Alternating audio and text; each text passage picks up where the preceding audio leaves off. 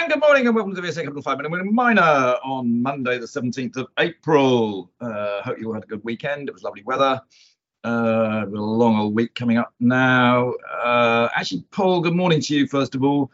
Um, I noticed this morning in China, um, the futures in tin jumped 10%. Did you see that? No, I hadn't. No, you've got to keep your eyes open early in the morning, Paul. Yes, I Uh, guess yeah. so. Uh, obviously, the, the LME market hasn't opened yet, uh, but it'll be interesting to see what tin the tin price does there. But certain tin stocks uh, are moving to that. Uh, and also, the FT today has quite an interesting article about um, the UK's critical minerals and where they all are.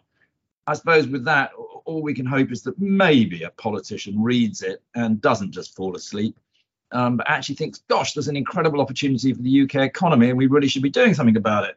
Um, I, I'm not that hopeful. I'm afraid the, the government just hasn't got a clue. Mining, actually, I believe, is an is the is the largest in, is the industry that creates the largest further number of jobs alongside it. So for every one mining job, it creates something like 40 other jobs, um, far more so than any other industry because obviously you've got mining people you know there's all the contractors they have to go and live somewhere uh, so that creates you know accommodation food all that sort of thing. There's a vast amount of side benefits to mining. This is such an easy win for any government in the uk to stimulate the economy and actually look rather clever. Ah that's why we're not doing it. Sorry politicians can't do that. They're absolutely useless. Anyway paul sorry is a five minute morning miner not the andrew monk rant. What would you like to talk about in the half half a period of time remaining, we can talk about a few things specifically in mining. Griffin Mining, when its first quarter results uh, came out, it was a record for them for any year since the commissioning of the Caijiaying mine uh, in uh, China, the uh, zinc gold mine. Which was commissioned back in 2005. Uh, this a quarter for the first time in a number of years where they didn't have production output unimpeded uh, by either Chinese New Year holidays or because of uh, COVID uh, related restrictions or party conventions and things like that. So the mining and processing rates have now been run ramped up to run consistently at the one and a half million tons per annum uh, uh, level at the mine. So that uh, should reflect through uh, now in the uh, financial statements to be released in coming weeks. It's good to see that these uh, three months ended 31st of March, for instance, uh, 355,000 tons of ore mined here. Zinc and concentrates about 14,000 tons, which is about uh, in there in the same level that uh, Central Asia Metals produces from its Sasa mine. So uh, it's uh, looking uh, very good there. Uh, average gold price received on the gold was 1789, which was a rise of about $80 an ounce on the prior quarter. So definitely showing improvements there at Griffin. Yep, market likes it too, up 10% this morning. Very good. Keep going. Keep going, Paul. Keep going. Yeah, will do. Ionic Rare Earths uh, with an update quarterly statement. That's Shanghai Mining Club member, at ASX listed REE.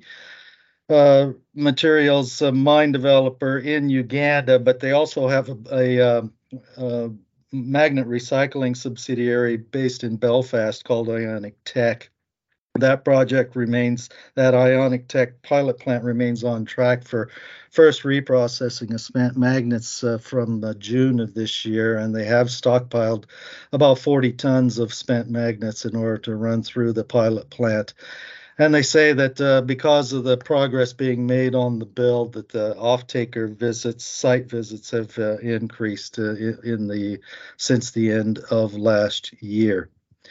We also had uh, quarterly statement out from Adriatic Metals. Uh, that's the Balkans uh, lead zinc developer with the Vares uh, silver project in Bosnia and Herzegovina now over 70% uh, constructed completion.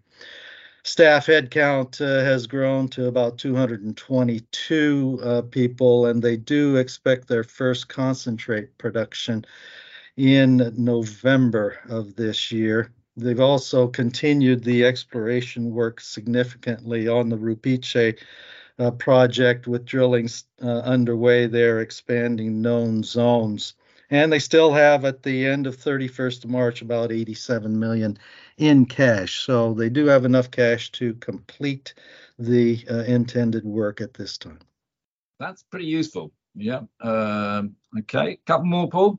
Yep, just real quickly to mention that uh, ASX listed Lake Resources has hit a milestone of producing 2,500 kilograms of lithium chloride uh, equivalent uh, at their pilot plant on the Kachi uh, uh, lithium brine project uh, there in South America. Remember, their tech partner is Lilac Solutions, and this is uh, inline solution extraction. There are no um, uh, evaporation ponds in the Kachi operation intended here. Uh, and it has been successful on what is intended, such that Lilac Solutions has increased their interest in the project uh, to 20%.